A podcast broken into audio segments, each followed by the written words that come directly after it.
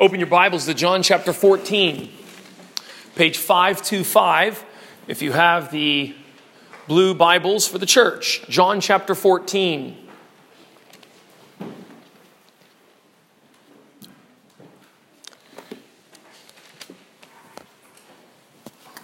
These chapters record the final night of our Lord Jesus Christ before he went to the cross. It begins in chapter 13. Chapters 13, 14, 15, 16, and 17 describe the final night of the Lord Jesus Christ. He's in the upper room at this time, and at the end of chapter 14, he is going to leave. But right now, he's in the upper room with 11 disciples. Judas left in chapter 13. And in these chapters, we have an extended treatment of the words of the Lord Jesus Christ explaining what you and I need to know if he is not here.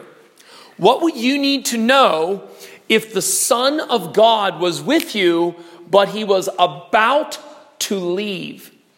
The answer is you would need to know John chapter 13, and then again to chapter 14 and 15, 16 and 17. You would need to know that. And on what authority can I say that?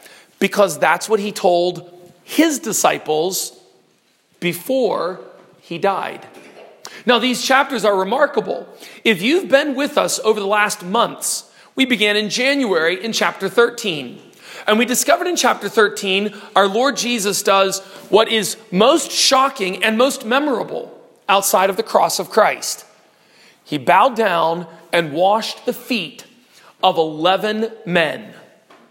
Dirty feet and by that, he taught us if you would be a Christian, you must humble yourself. There's no other option. He doesn't take proud people, only the humble.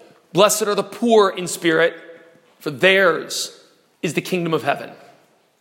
And so, by teaching us humility, he goes on in chapter 13 and then teaches us not only must you begin at the door with humility, but you must go on by constantly confessing your sin. There is a false teaching that is going all around the world, and the false teaching is this. You can come to a service like this. Let's say you're a 15 year old boy in the back, and and you say to yourself, now I want to be a Christian. Wow, that pastor was shouting and preaching. You and my whole, I thought, I felt I need to become a Christian. And then when he closed in prayer, I said, Oh, Jesus, save me. There is a false teaching that says that's enough. And we've got to set the record straight. You must enter through humility, but it must come every day, which is what Jesus taught in chapter 13, just after washing their feet. And then he taught us about hypocrites with Judas. Judas was a hypocrite, and he taught them hypocrites are all around us and they're tricky. You can't tell who they are. Lord, is it I? Is it me? It's who? I don't know who it is. And then we saw in chapter 13 that there's a new law that he gives to his people. It's the law to love one another. New? How is that new? It's new in two ways. Do you remember? It's new because it was given to the church. Love one another. Christians love Christians. I don't tire of telling you that if you are born again, I am closer with you than I am with some in my own family who are not yet born again. When you are born again, you enter a new family and you take a new surname. And you are now not so close with those of your own people group. For example, you're a Sutu grandmother, but if you are converted alongside with a 14 year old Afrikaans boy, you are tighter now with that relationship than you are with your own family members who are outside of Christ. that's what he means when he says, love one another. But then he goes further. In chapter 13, he closes with Peter. Peter says, I will die for you. And Jesus says, Oh, you don't know your own self. And we warned each of you a month or so ago when we went, dealt with that passage do not trick yourself. We are a tricky group of people. And we all want to say, oh, yeah, I'm the good one, he's the bad one. But the reality is, I'm the bad one, and he's the bad one. That's the reality. And that's the end of chapter 13. Then, chapter 14, we saw believe in Christ And all those who believe in Christ will ask the Father for greater works. And so today we arrive at verse 15. And that's the introduction that sets the stage for verse 15. And really, verse 15 summarizes the whole message, even though I'll be dealing with verses 15 to verse 26. Let's read that verse again. Look at John chapter 14, verse 15. If you love me, keep my commandments. There is in the simple phrase a judgment. And then there are two terms love and keep. Right there is the message. So if you're taking notes or if you like to have an orderly map to follow, that's the way I like to listen to things. If you like to listen to things that way, then you can follow it easily. Right there in that verse, if you love me, keep my commandments. There's a judgment, there's a loving, there's a keeping. Or, if you want to see the exact words, can you look down at your Bibles at the very first word of verse 15? Someone tell me what's the first word in all the translations, or all that I checked. If. Right there. That's the first point of the message. It's a judgment. The second point is love. It's the verb. And the third point is keep. Perhaps your Bible says obey. Let's follow that today with this point, with this heading or this theme. The only rule by which to judge love for Jesus is obedience to him. That's the whole message. Now, everything I say for the next 45 minutes is going to explain that. The only rule by which to judge love for Jesus is obedience. Don't judge it by baptism. Don't judge it by church. Don't judge it by, I go to the mosque, I'm a Hindu, I'm a Buddhist. Don't judge it by any of these things. Don't judge it by, well, I'm a pastor. Well, I've done miracles. Well, I grew up in the church. Well, I was baptized. I was baptized twice. I don't judge it by those things. The only rule that our Lord Jesus gives is obedience to Him. That is the only rule or standard or criterion or judgment by which to judge your love for Christ is obedience. Let, us see these here. Notice obedience. Jesus offers a test. Do you see that first word, the word if? If. What does if mean? It means maybe, maybe not. And it comes again. Look down at verse 21. He who has my commandments and keeps them. Oh, so you have to have the commandments and keep them. If you do that, then what in verse 21? Look at verse 21. If you have them, if you keep them, then you love. Oh, but we see the word if explicitly in verse 23. Jesus answered and said to him, If a man love me, he will do what? Do you see that in verse 23? If he loves me, he, before the word keep and between the word he, what's that little English word? Will. It's the future. If you really love, then you will obey. Now, this is a judgment. This is a criterion or a standard, a way to test. It's a test offered to each of us. Friends, tests are instruments of judgment. Your children write tests at school so that you can judge if they're worthy to advance. Tests are tools by which we determine and discern what's really happening. And Jesus gives us a test. He says, You're talking about love. You say that you love God, then pass my test. We all make judgments every day, don't we? If you saw someone driving on Munich Street at 120 Ks per hour, first of all, you put it all over what's up. Secondly, you'd be angry. Ha! He could kill someone. Why would you say that? Because you have looked with your eyes and realized there's people, there's uh, cars, you can't drive 120 here. Right? We all make that judgment and have no difficulty. We all make judgments about what time to get up. We all make judgments about buying shoes. You walk in to buy a pair of shoes and the price tag says a thousand and you pull out four one hundreds and you say, hi, I'd like to give you this. And they say, I'm sorry, it's a thousand. You say, don't judge me. We judge people all the time and we are judged by people all the time. In fact, you can't live without making judgments. You have to judge if the person you're about to kiss is your wife or not. We make judgments all the time. You cannot live in a world without judgment. But for some reason, we are very testy, very sensitive. You can't judge me. Why?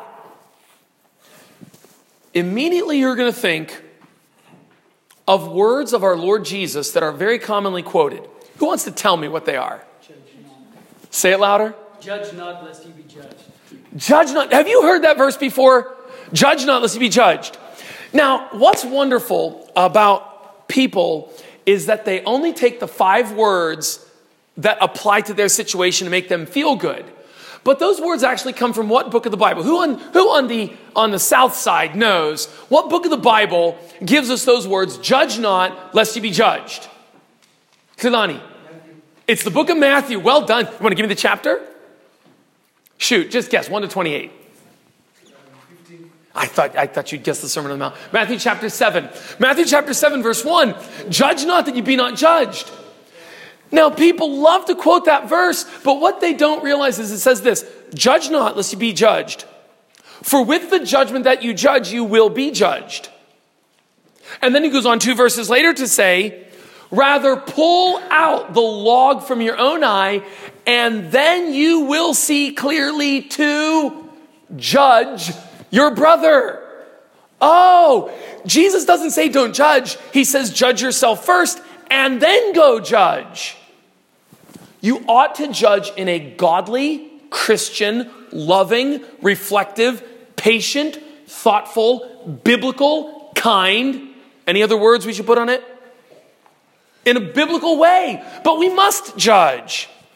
Who's got a little girl and she turns 23 and says, Mommy, Daddy, I love him and want to marry him. But you look and, and find out the guy has no job. He can't speak clearly. He doesn't respect you.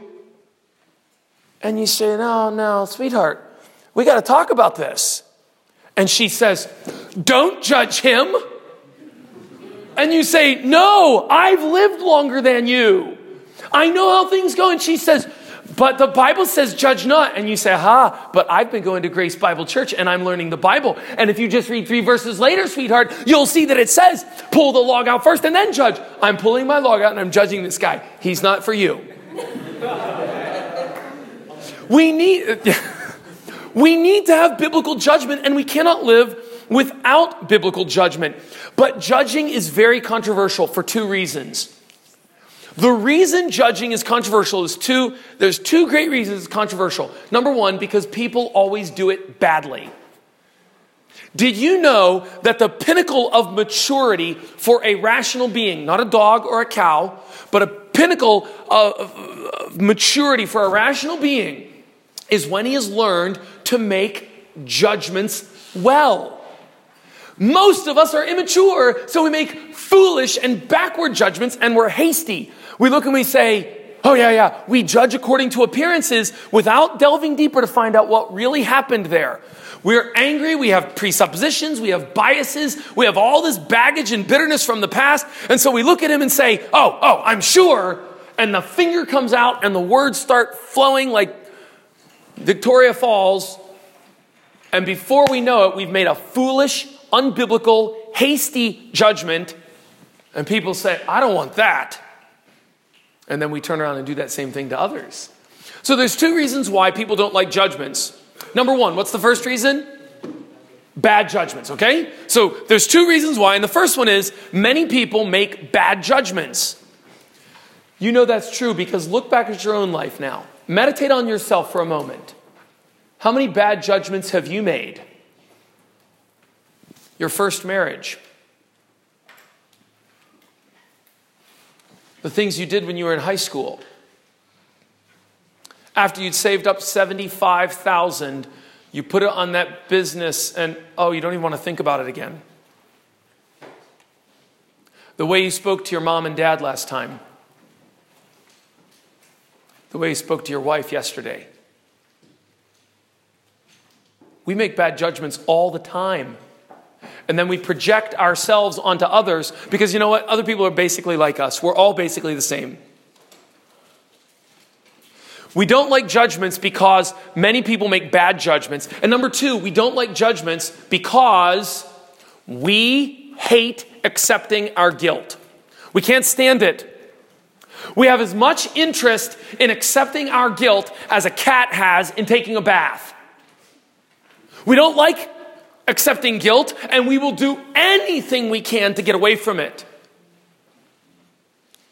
That's why we don't like judgments. Because when someone comes out and says, Hey, what you did, what you're saying, I have to take that guilt? I have enough problems in my day. I don't have enough money.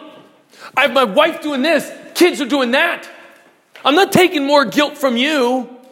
We hate accepting guilt. And so, because of that, judgment is very difficult. But our Lord gives us these judgments anyway. In fact, now, having said all of that, you've been listening so well. Let me give you, if you want to write these down, you can, just very quickly, which I've learned means almost nothing from the pulpit. John 7, verse 24, Jesus Christ says, Judge righteously. That's a command, it's in the imperative in the original. Judge righteously, John 7, verse 24. It's a commandment from Jesus. Do not judge according to the appearances, but judge righteous judgment, John 7, 24. 1 Corinthians 2, 15. The spiritual man judges all things 1 corinthians 2.15 so the next time someone shouts at you matthew 7 don't judge we'll say 1 corinthians 2 judge everything 1 corinthians 2.15 the spiritual man judges everything 1 john 4 verse 1 the next time someone says oh you can't say bad things about churches or pastors 1 john 4 verse 1 brothers test the spirits to see if they are from God because many false prophets have gone out into the world. Did you hear that word? Many false prophets. There's a great group of them. And how are you going to know if I am a true prophet or a false prophet? The Bible commands you to test me, to judge me, to try me. That's why I say open your Bible, look at it, take your pen. If you come here consistently, you'll know. Bring your Bible and a pen. If you don't have a Bible, we'll give you one because we want to help you judge me. Take your Bibles and make some biblical, thoughtful, mature judgments. And then go out there and live with biblical, thoughtful, mature judgments rather than sinful, backward, twisted, confused, second, uh, two second judgments that we're used to doing. No, the Bible wants us to make judgments. And when our judgments are reflections of God's judgments, that is when we are truly wise. All of our life should be training. All of our life should be education. Men, I'm sorry, boys, girls, look this way. You don't finish school at grade 12. In fact, if you get a real education, the whole point of education and your schooling is just this. You're supposed to be learning to love learning. That's really, if you don't learn that up till grade 12, you failed. I don't care what certificate you have. When our judgments reflect God's judgments in the Bible, that is when we are wise. It's really remarkable to me that the Catholics have the Pope and the Magisterium, that's their church, to help them make judgments. And yet Catholics will sometimes say, oh, we can't judge. Hindus have the Bhagavad Gita to make judgments, and they do make judgments. I was evangelizing a Hindu this week who made judgments, and then when I attempted to make one back, she said, No, you you can't judge. I thought, very interesting. You just made two judgments on me. And when I tried to say one back, you won't allow it. Um, are you a Muslim? Well, what judgments does the Quran make? I'm really surprised when Muslims will say to me, no, no, you can't judge anyone. Only Allah judges. And my response is, well, didn't Allah give you a book? If He gave you a book, why can't you open the book and see the judgments that He gave you? Because God did give us a book. And I'm making my judgments off of what's written in this book. Now, why can't you do the same thing? Psalm 19, verse 9 the judgments of the Lord are true and righteous altogether. And this book is the repository of these judgments. Take these judgments, study these judgments, know these judgments so that you will be able to judge wisely. Psalm 119, 137. Righteous are you, O Lord, and upright are your judgments. So, in the last few hours before he dies, Jesus gives a test. And it's a very simple test, but it is a test. So before we even look at love and keep, I want you to understand what we're dealing with. We are dealing with a judgment, a test. I want every one of you today, right now, to take this test and to ask yourself, do I pass? I want you to make a judgment on this day, 23 May 2021. I want you to judge yourself. And then, fathers, you be a godly, wise father, and you look down at your little child with love, and you make a godly, biblical, patient, discerning judgment of your child. And husbands and wives talk together and say, What judgment is wise and biblical? Help me. And there needs to be careful communication so that we can make godly and biblical judgments. Why is that so? Because of this one statistic that should not leave our minds. Here it is 80% of South Africa calls itself Christian. 80%, that's four out of five. Do you believe that? Four out of five people are Christians. When the AIDS rate is growing, four out of five are Christians. When Joburg was the murder capital of the world until it was just edged out by Cape Town. Really, it's, it's 80% Christian, but Christianity apparently changes nothing. It doesn't change drinking habits, it doesn't change divorce, it doesn't change, doesn't change anything. There's still witchcraft in the rural areas. There's still racism and hatred in the towns. There's still lying and cheating in businesses. No one will let you go without a slip and the cash paid right there, and you won't go without your slip because you know 50% chance that this thing I'm buying, I'm probably gonna have to return to the store because probably that guy's a crook. And you say, Hi, how are you? But inside you're thinking, Are you my enemy trying to steal from me? 80% of the country's Christian. No, no, no. They need to test themselves with this test. And I challenge you today and call on the authority of God right now solemnly testifying to you that God Himself wants you to judge yourself according to this verse. Now, having said that, that's the first point judgment. If. Do we pass? What's the test? Now let's go and look at the test. And it begins with love. All Jesus' disciples love him. Now, in this speech, John 13, Jesus speaks often about love. It's all through this, this section. If you have pens, you can mark them in your Bible. Please don't mark in the Bibles that are not yours, though. But if you want it, you can just tick that card and let me know. But don't mark it until it's yours. But in John chapter 14, in verse, I'm sorry, it starts in chapter 13, verse 1, verse 23, verse 34, 35, chapter 14. In fact, it's 37 times in this last night our Lord mentions love. 37 times he mentions that there is love. And what's very interesting is that the love is going in three directions between three parties. Can anyone guess the parties who are loving in the upper room discourse? That is John 13 to 17. Can anyone guess where it is that the love is, is flowing between these parties? Give me one of the parties. Jesus. Jesus, the Son of God. Give me another one. The disciples, the Christians, the sheep, the believers. And the other is the Father. There's three of them. You would think it'd be the Holy Spirit. But the Holy Spirit is not referred to as loving in this passage. What it says actually is that there's this triangle the Son, the Father, and His people. And between the Son and the people, there is love going back and forth. Look at verse 21. The Son loves the Father, I'm sorry, the Son loves the people and the people of the Son. Look at verse 21. He that has my commandments and keeps them, he it is who loves me. So do you see in verse 21? The Christians are loving who? Jesus. Keep going in verse 21. And the one who loves me will be loved by who? So now the Father's loving the people too. You have two sides of the triangle loving the people. And notice this in verse 21 and I will love him. That's the believer. Oh, so, so follow this. Follow this if you can uh, visually. The Son on this side, the Father on this side, the people here in the middle. The Son loves them, the Father loves them, and also they love the Son. But if you'll keep going in this passage, in chapter 14, yeah, in verse 21, the Father loves the believers as well.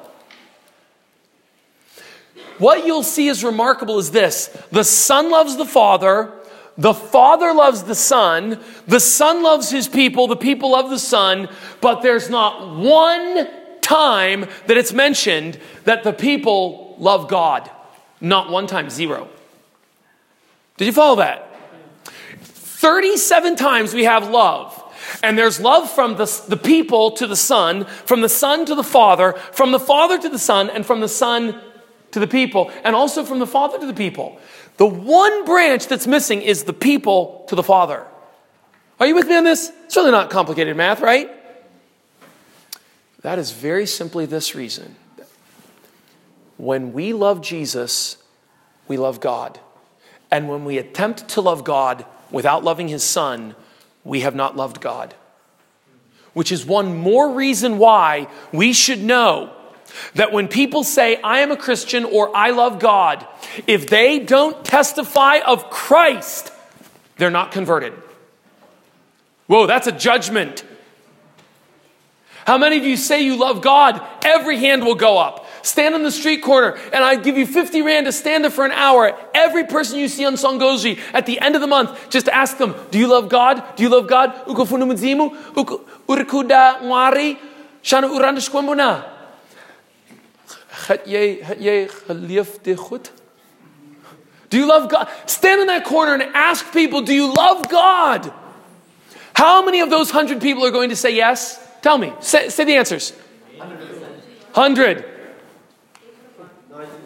99. Almost everyone's going to say, I love God. Now you ask them, how do you know you love God? What percentage of them will say Jesus or anything having to do with Jesus?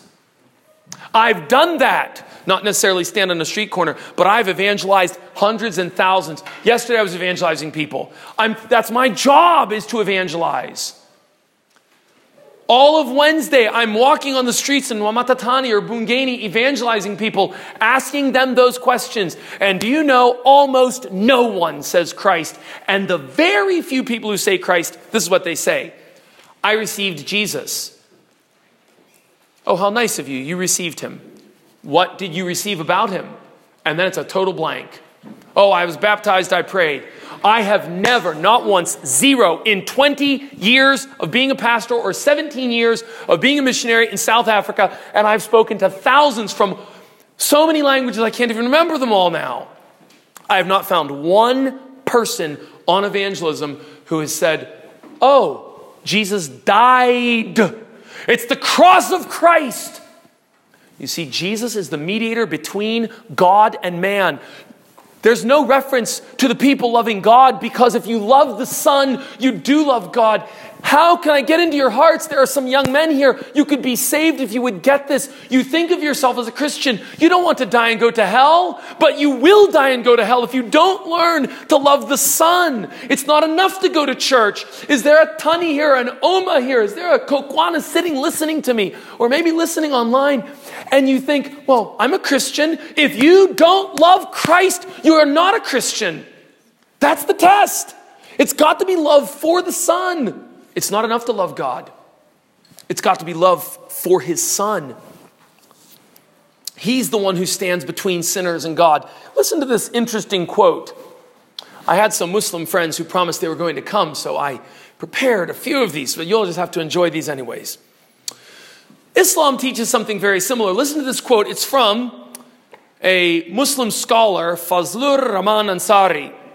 In the book Islam to the Modern Mind, this is a series of lectures given in the 1970s in Durban, and this is by a recognized, noted Muslim scholar, spoke to many thousands of people, and the book was given to me by a Muslim saying this will be the best explanation of Islam. On page 78, he writes this quote, if you love the Holy Prophet, and by that he means Muhammad, if you love the Holy Prophet, you also love Almighty Allah at the same time. Did you catch that? You see, Islam is basically mimicking Christianity at that point. Christianity says you can't get the God, He's too glorious, but God came to you. And if you love the one who came, you love the one who sent. That's the answer, brothers and sisters. If you love the one who came, you love the one who sent. So that in the same way, when someone says, Hey, I also have a religion, and in my religion, there's someone who stands. Listen to this one. The Catholic Church has the same teaching. The Catholic Church says the same thing. What did they say but this? They said, the Pope here's God, and God is glorious, and then here's all the little people, and there's no way we can reach God. So we have the Pope. What does Pope mean? It's Latin for father. Pope just means father. Oh, so there's the great, this is the Catholic Church teaching, okay? I'm just presenting their teaching. So there's God, and then there's men, and between men and God, how can you get there? Answer, they say, someone's got to stand between. Hinduism says the same thing. This week I was just evangelizing my Hindu friend, and she told me explicitly, Oh, you see, long ago all the people were living, but then there was one man, Krishna, and Krishna took it on himself to slowly reach this state of enlightenment. And by becoming coming to this state of enlightenment, he was standing between men and the great otherness, which is all things. If you can follow that, you're doing better than me, okay? I'm just telling you what she said. So there's all the people, and then there's Krishna now, who somehow stands between the people and the great otherness, whatever that is. And then we've got Buddhism. Buddhism says the same thing. What was Buddhism? Except a rich prince. And at the birth of this prince, some 2,800 years ago, at the birth of this prince, there was a prophet who came in and prophesied over him and said, This man is going to set the people free. And so the parents of the prince were terrified of this and thought, oh no, he's going to be a revolutionary. So they trapped the prince at home and said, don't go out. But one day, when the prince was in his 20s, he finished a party at night and he looked around and saw all of these women and men at his party, and they were all drunk and passed out. And he looked around at them with disgust and thought, Is this all there is to life? Every weekend I party, I eat what I want, and ah. He got so disgusted that he snuck out of the palace. This is, this is just the history of Buddhism, okay? I'm not telling you anything controversial yet. And he, he gets out of the palace, he goes around, and then he saw a poor beggar. When he saw the poor beggar, he thought to himself, how can this be? This poor beggar's suffering. Those rich people are passed out from intoxication. This can't be. I can't fathom this. So this guy decided to give away everything he had. This is where the history goes. I'm not, I'm not vouching for it. I'm just saying this is what's written in the books. So this guy went, gave away all of his money, all of his things, and he said, You know what I'm going to do? I am going to be, I'm going to be like that poor guy. So he tried to be like the poor guy. And he said, by doing that, he became the Buddha. Have you ever seen the statues of the Buddha?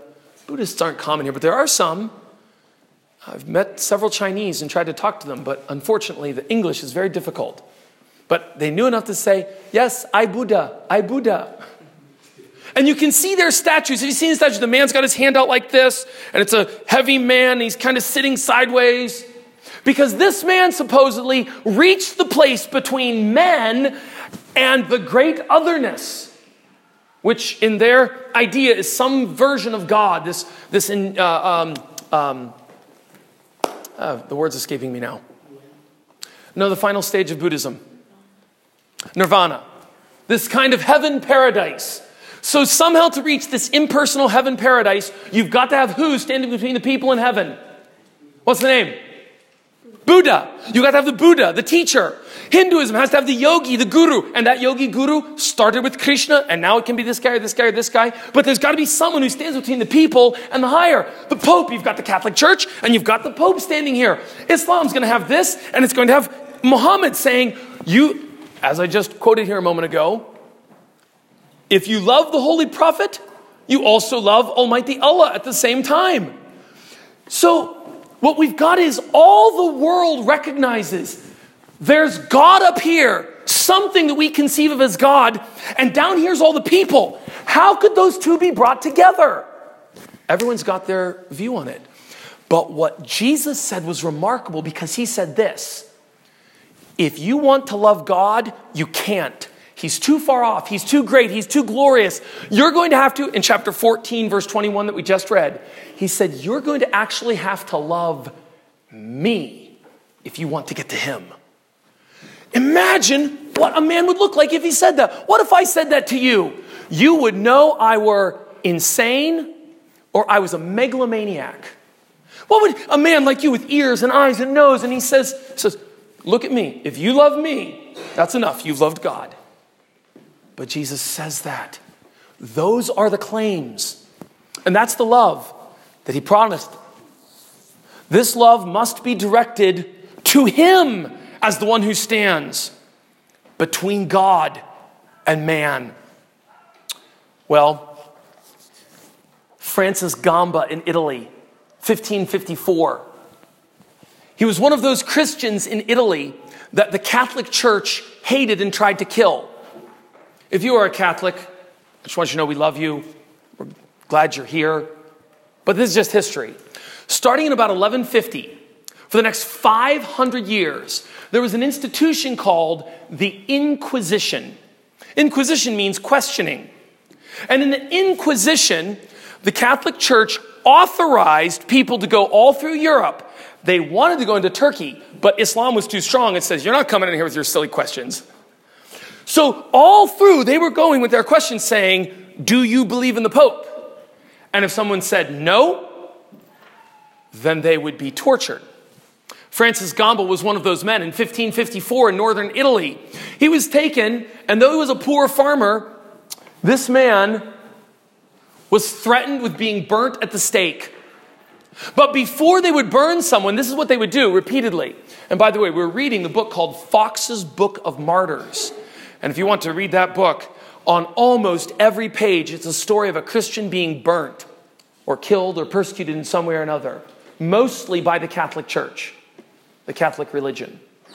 Now, I say that to say this Francis Gamba was offered the chance if you, if you, hey, you just do this, we'll let you go. He said no. No, no, no, please just, just say you like the Pope, we'll let you go. So the morning of his execution, he was tied to the stake. And they came one last time to him and said, Here's your last chance. You see the fire. There's all the hay at your feet. You're tied to the stake. One last chance. Francis Gamba said these words in 1554 quote, My mind is so full of the real merits and goodness of Christ. Did you hear that? Catch that.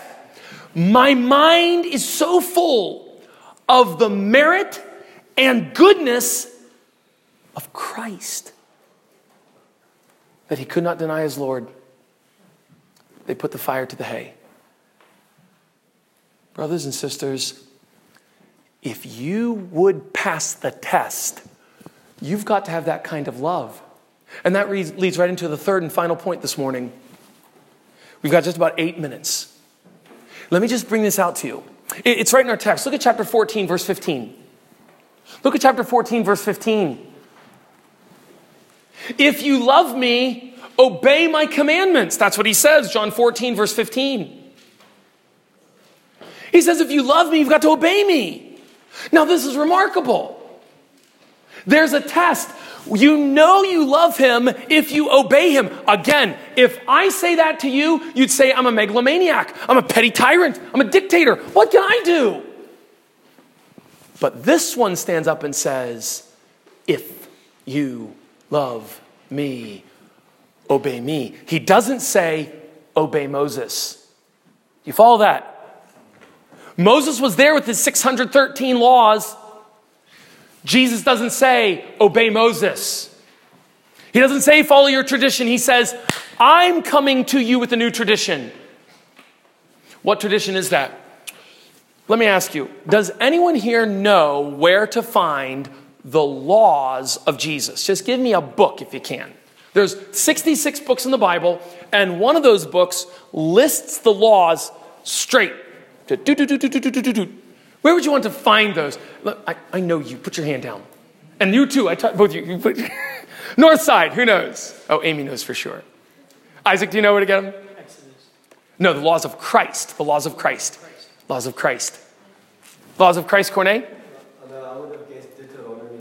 Yeah, we're talking New Testament. New Testament, Vim? New Testament? Matthew, the book of Matthew, chapters 5, 6, and 7. So, so okay, watch this. If you are really interested in judging yourself the way Jesus said, he's putting out a test here. He's saying, go judge yourself. If you're interested in judging yourself, go today to Matthew chapter 5, chapter 6, chapter 7. It will take you about 40 minutes to read, but that's okay. You've got all afternoon. Go take that book and read those laws. It's called the Sermon on the Mount. Because the very first verse it says Jesus went up into a mountain and then he sat down. Not like me, he just kind of took a chair and then started talking to the people. And what's going to come in Matthews 5, 6, and 7 are the laws for his kingdom. And here at the end of his life, he says in chapter 14, verse 15, if you really think you love me, obey me. Brothers and sisters, our time is almost gone, so let me just tell you this. It breaks my heart that the majority of this country and this town thinks of themselves as right with God. They don't even know where to find the laws of Christ. How could you possibly say you're obeying it? My friends who are not religious tell me, ah, these people, this whole country's Christian. No, it's not. This country's not Christian. Try to find someone in this country who even knows what the laws of Christ are. And that's not, we're not even asking have they obeyed them. Do they even know what they are? Matthew chapters 5, 6, and 7. Go read them. And it's not only there, he repeats them the whole way through his life. Almost everything you're going to hear him teaching comes, you can find it again in Matthew 5, 6, and 7. So if you read, for example, in the Gospel of Luke, almost everything he says in Luke, you could go back to Matthew's 5, 6, and 7 and see it taught there. He's just, for three years, he walks around teaching his laws that he'd already taught. But we don't know it because we don't read. But we still call ourselves Christians. Can I ask you to do something today? Stop it. Stop calling yourself a Christian if you don't even know where his laws are and what they are. Go read those laws and say, "Oh God, help me." That was a point that I'm my time's gone, so I'll just say you can't do it because some of you may have said like Martin Luther. You know Martin Luther? The German Protestant who started the Lutheran church back when the Catholics were killing the Christians. Luther tried to obey the laws of God, and what did he say after years of trying? He was 30 years old and he said, I can't. He even said this, he wrote it.